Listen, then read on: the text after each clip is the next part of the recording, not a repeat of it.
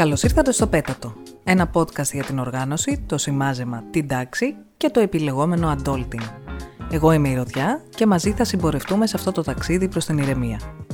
Σε αυτή την εκπομπή κάνω ό,τι μπορώ για να καλύψω γενικές απορίες και να προτείνω πρακτικές λύσεις για καθημερινά προβλήματα, αλλά είμαι στη διάθεσή σας για να απαντήσω σε εξειδικευμένα ζητήματα είτε στην εκπομπή είτε και σε one-on-one συνεδρίες προσωπικής βελτίωσης.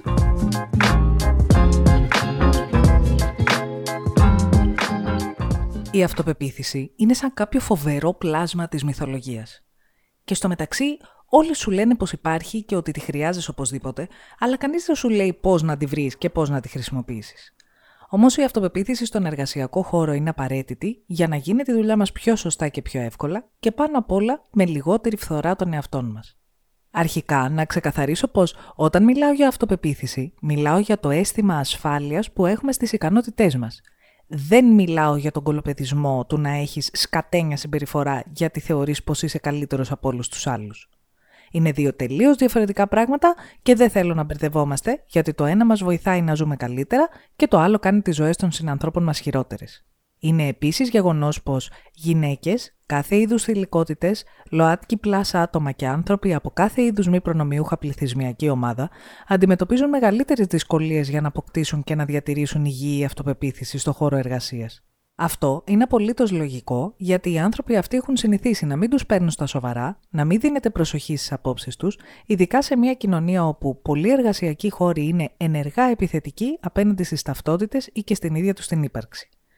Επίσης, πολύ συχνά, ειδικά οι γυναίκες, φορτώνονται από την ανατροφή ή και το κοινωνικό τους πλαίσιο με την ιδέα πως πρέπει να μειώνουν τις επαγγελματικές τους επιτυχίες για να μην φαίνονται εγωίστριες ή προκειμένου να μην στεναχωρήσουν τους άντρες συναδέλφους, συγγενείς ή συντρόφους τους.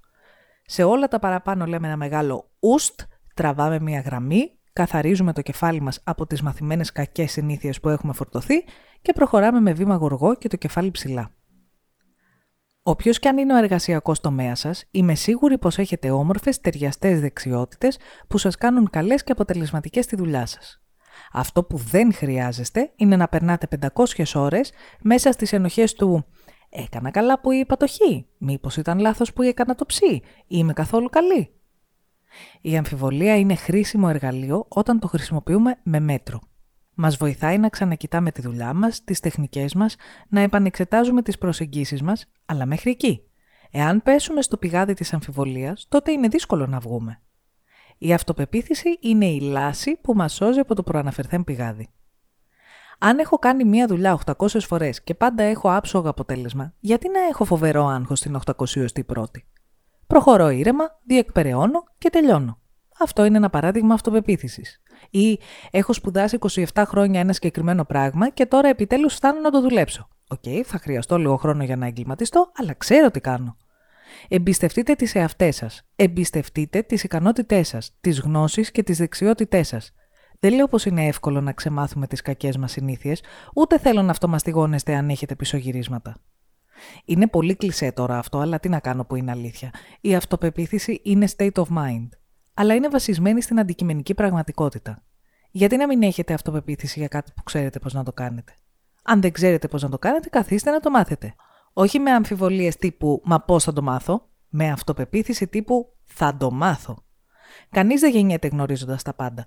Όλε κάπως τα μαθαίνουμε. Μέσα από σπουδές, μέσα από πρακτική εμπειρία, μέσα από την τριβή με το αντικείμενό μας, μαθαίνουμε. Και βελτιωνόμαστε διαρκώς. Σε κάθε δουλειά κερδίζουμε νέες δεξιότητες. Εν τω μεταξύ, εάν το αφεντικό σας κάποια στιγμή σας ζητήσει να κάνετε κάτι το οποίο δεν γνωρίζετε να κάνετε απολύτως τέλεια, μην του πείτε Δεν ξέρω να το κάνω.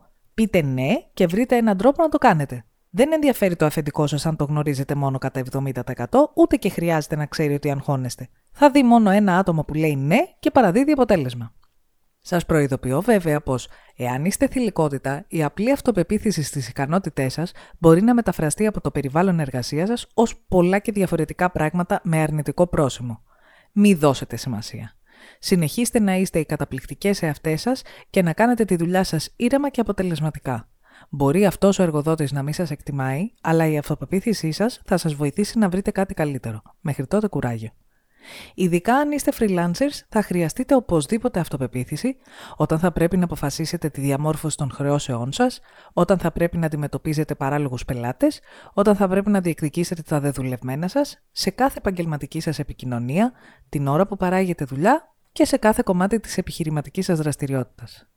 Είναι απλό όμως. Ό,τι δουλειά και αν κάνετε, βάλτε τα κάτω, σπάστε τη δουλειά σε κομματάκια, φτιάξτε λίστα με συγκεκριμένες εργασίες, χαρακτηριστικά και πράξεις. Δείτε αναλυτικά όλα τα στοιχεία της θέσης σας και ξεχωρίστε σε ποια χρειάζεστε περισσότερες γνώσεις. Αφοσιωθείτε για λίγο σε αυτά μέχρι να είστε σίγουροι πως σε κάθε στοιχείο της δουλειάς σας παίρνετε α με τόνο. Αυτά είναι τα τούβλα για να χτίσετε το τείχος της αυτοπεποίθησής σας. Και μην νομίζετε πως δεν ξέρω πως είστε πιο αυστηρές με τις εαυτές σας από ότι είναι οποιοδήποτε άλλος. Αυτό όμως είναι συζήτηση για άλλο επεισόδιο.